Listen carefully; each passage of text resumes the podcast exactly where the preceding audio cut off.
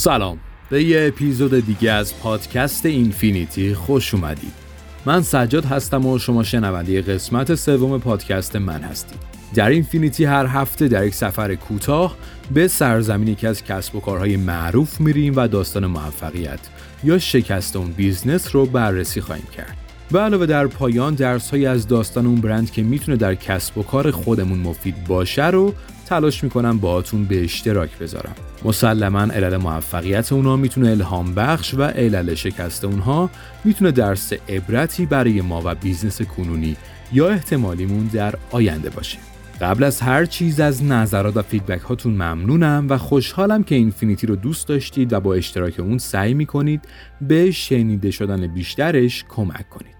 خب اگه آماده هستید میریم تا خودمون رو آماده پرواز به سمت جزیره آیکیا کنیم برندی برجسته، بین المللی، نوآور و دوست داشتنی در صنعت لوازم خانگی و مبلمان با بیش از 450 شعبه در جهان که البته قرار شما رو با اون چیزی که فکرش رو هم نمی کردید شگفت زده کنه چون این شرکت در حال حاضر یکی از بزرگترین رستوران های در جهان به شمار میره.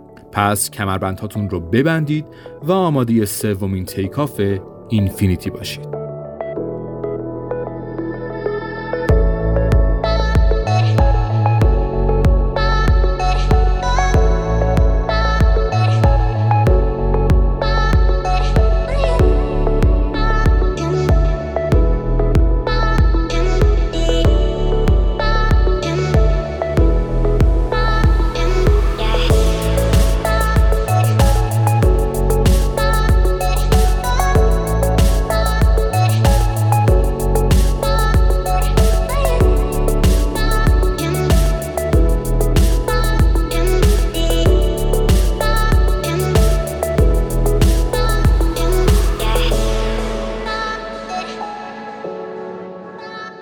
در سال 1948 یه جوان سعودی به نام اینگوارد کامپارت مشغول ساخت مبلمان توی خونش بود و اینطوری امرار معاش می‌کرد.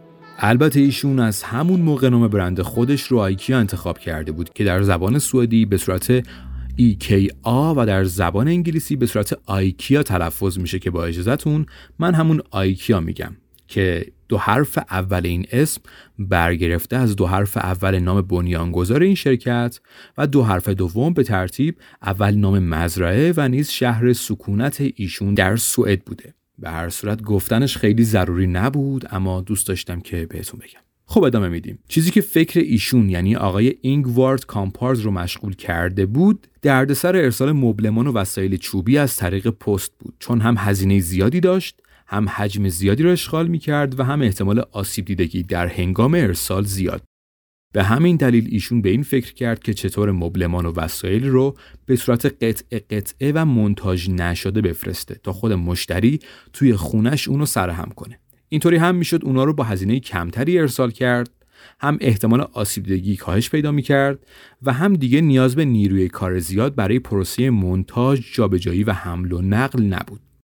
البته آقای کامپارت هیچ ایده و نظری در مورد بازخورد مخاطبان و افرادی که تا به امروز به صورت آماده خرید می کردند و قرار بود از امروز خودشون مسئول سرهم کردن وسایل باشن نداشت و این مشکلی بود که در مسیر ایشون قرار داشت. اما کامپارت هیچ تصوری از اینکه این مشکل می‌تونه به یه مزیت جذاب تبدیل بشه نداشت. در سال 2011 هاروارد در مقاله‌ای با عنوان آیکیا ایفکت یا همون اثر آیکیا بررسی و تحقیقاتی رو نشون داد که عموما مردم احساس بهتری نسبت به کالاهایی دارن که خودشون اونا رو ساختن و یا در شکل گیریش نقش داشتن تا اینکه خرید وسایلی رو انجام بدن که از اول کاملا آماده هستن. همین امر باعث موفقیت آیکیایی شده که در سال 1958 اولین فروشگاه خودش رو افتتاح کرد و همکنون برندی پیشرو در این صنعت محسوب میشه. اما ربط برند آیکیا به رستوران و غذایی که در ابتدا ازش صحبت کردیم چی می‌تونه باشه؟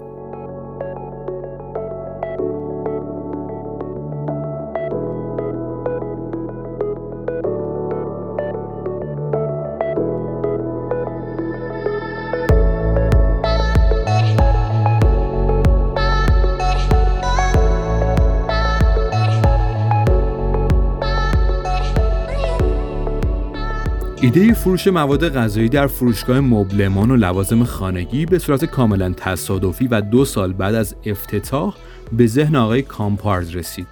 ایشون طی بررسی متوجه شد که افراد دقیقا سر وقت ناهار فروشگاه را ترک می کنند و راهی نزدیکترین رستوران میشن. به همین خاطر توی سال 1960 تصمیم گرفت یک رستوران کوچیک داخل فروشگاه افتتاح کنه تا مشتریان همونجا غذاشون رو میل کنند و از آیکیا خارج نشن. چون به هر صورت کسی که گشنش باشه توی اون لحظه علاقه به خرید مبلمان یا میز نداره. البته توی این زمان خبری از business غذایی خاص و بزرگی نبود اما چند دهه بعد و در سال 2012 تصمیم آقای کامپراد تک تحقیق مهر تایید گرفت جایی که با بررسی یکی از شعبه های آیکیا در شهر باری ایتالیا مشخص شد مشتریانی که در رستوران غذا میل می کنند و برای صرف ناهار از این فروشگاه خارج نمیشن به صورت میانگین دو برابر مشتریایی که برای صرف غذا به بیرون میرن برای خرید محصولات این فروشگاه هزینه می‌کنن. به نظر میاد مشتریانی که از رستوران های آیکیا استفاده می‌کنن توی زمان صرف غذا در مورد خریدشون صحبت می‌کنند و مشتاق و وسوسه میشن تا اینکه دست خالی از فروشگاه خارج نشن. اما در واقع راز آیکیا یه چیز دیگه است.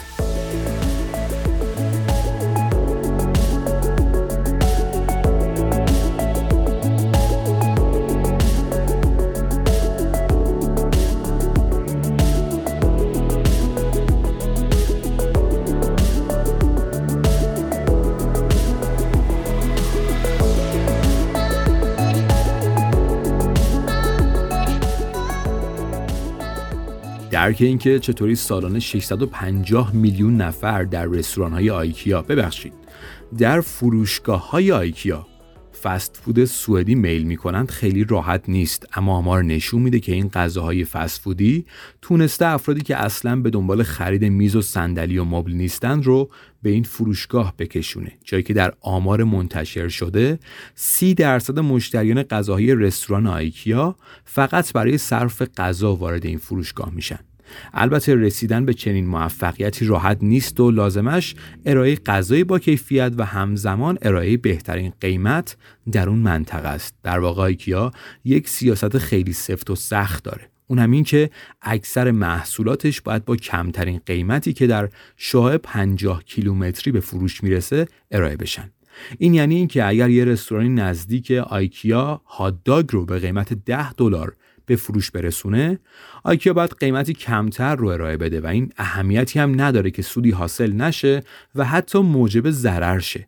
چون بر اساس اظهارات برخی از کارکنان سابق این فروشگاه شرکت تلاش می‌کنه به شدت ایده ارائه کالای با کیفیت با بهترین قیمت رو دنبال کنه تا توی ذهن مشتریان کیفیت مناسب با قیمتی عالی به کل آیکیا تعمین پیدا کنه و افراد تصور کنند که نه فقط غذا بلکه مبل و میز و صندلی و هر کالای دیگه‌ای که آیکیا ارائه میده مبتنی بر این ایده است. پس اگه بخوام راحت تر بگم آیکیا از غذا به عنوان یه تومه استفاده می‌کنه تا افراد رو به فروشگاهاش بکشونه یا اونا رو بیشتر نگه داره تا کالاهای بیشتری بخرن.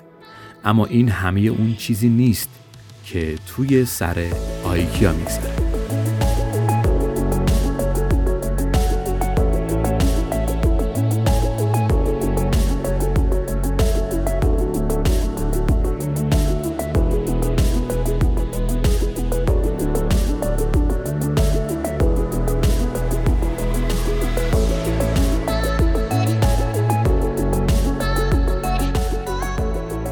خب حالا فهمیدیم که آیکیا ترجیح میده برگراشو با ضرر بفروشه تا مشتریا لامپ و صندلی بیشتری خرید کنند. اما با این حال آیکیا بزرگترین صادر کننده مربای سوئدیه. و یکی از بزرگترین عرضه کنندگان سالمون در جهان و حالا هم تبدیل به یکی از بزرگترین رستوران های فسفودی در تمام دنیا شده که فقط سالانه یک میلیارد میتبال که غذایی تو مایه های کوفته قلقلی هست رو در فروشگاه های لوازم خانگیش به فروش میرسونه. نکته جالب دیگه این که آیکیا داره روی delivery محصولات و غذاهاش کار می‌کنه و در چند شهر از جمله پاریس از سال 2019 مشغول این فعالیته که البته فعلا به صورت تستی داره این کار صورت می‌گیره. اما نمیشه اینو کتمان کرد که business فست‌فودی آیکیا منجر به رشد این برند و فروش بهتر کالاهای اصلی این شرکت یعنی مبلمان و لوازم خانگی شده. بنابراین گسترش و رشد business غذایی آیکیا یعنی افزایش فروش محصولات اصلی این برند. اگرچه مشخص نیست که آیکیا قصد داره به رقابت با بزرگان صنعت رستوران همچون مکدونالد و برگرکینگ بپردازه یا همچنان متمرکز روی کالای اصلی خودش بمونه اما اتفاقات خاص و رسواهایی رو هم رستوران های آیکیا توی سالیان اخیر داشتن که به عقیده بسیاری می‌تونست پایان داستان رستوران های آیکیا رو رقم بزنه اما در تصمیماتی که به موقع گرفته شد و تغییراتی که توی بخش‌های مختلف صورت گرفت این مسئله تقریبا برطرف و قرار شده از این به بعد فرایندها شفافتر باشه تا مشکلی پیش نیاد. در حال حاضر ارزش برند آیکیا حدود 18 میلیارد دلاره و ارزشمندترین برند در صنعت مبلمان و اساسیه منزل به شمار میره. این شرکت همکنون داری حدود 450 شعبه در سرتاسر سر دنیاست. البته به غیر از کشور عزیزمون ایران و همچنین سالیانه حدود 40 میلیارد دلار فروش داره. لازم به ذکره که بنیانگذار این شرکت یعنی آقای کامپراد در سال 2018 و در سن 91 سالگی درگذشت. خیلی خوب. حالا دیگه داریم به آخر اپیزود سوم از پادکست Infinity نزدیک میشیم. پس بریم به سراغ سه درس اصلی که میشه از IKEA یاد گرفت تا بتونیم اونو در business کنونی یا احتمالیمون توی آینده به کار ببریم.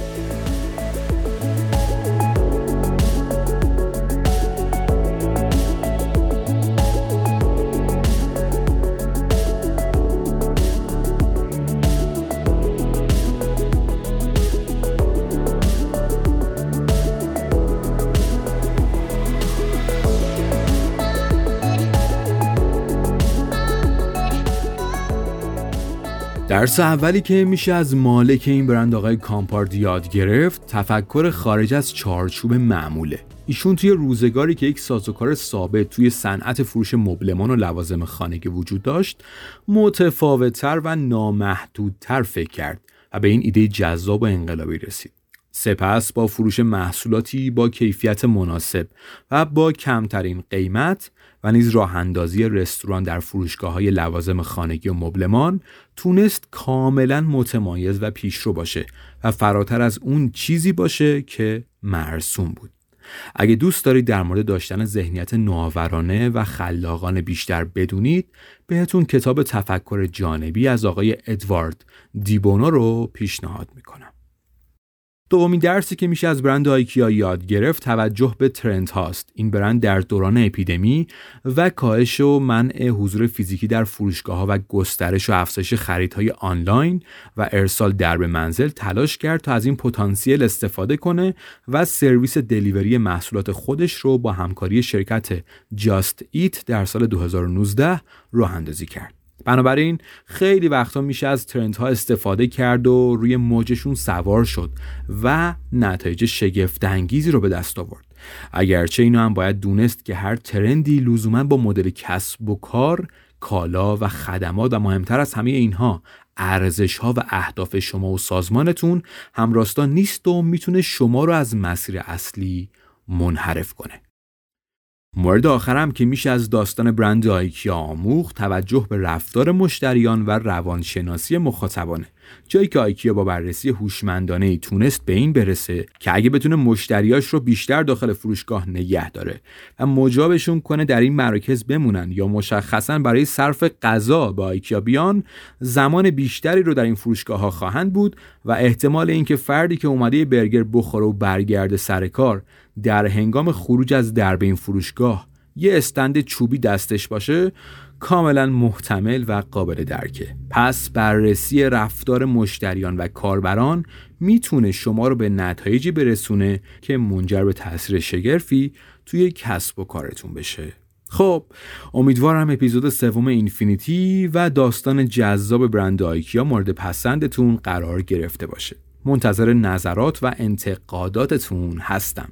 اگه این پادکست رو دوست داشتید اونو به دوستانتون معرفی کنید. صفحه اینستاگرام این پادکست به آدرس podcast.infinity رو دنبال کنید. در آخر هم باید یه بار دیگه بگم که پادکست اینفینیتی اینجاست تا به شما بگه هیچ حد و مرز و نهایتی برای رشد و پیشرفت شما و کسب و کارتون وجود نداره. تا اپیزود بعدی خداحافظ.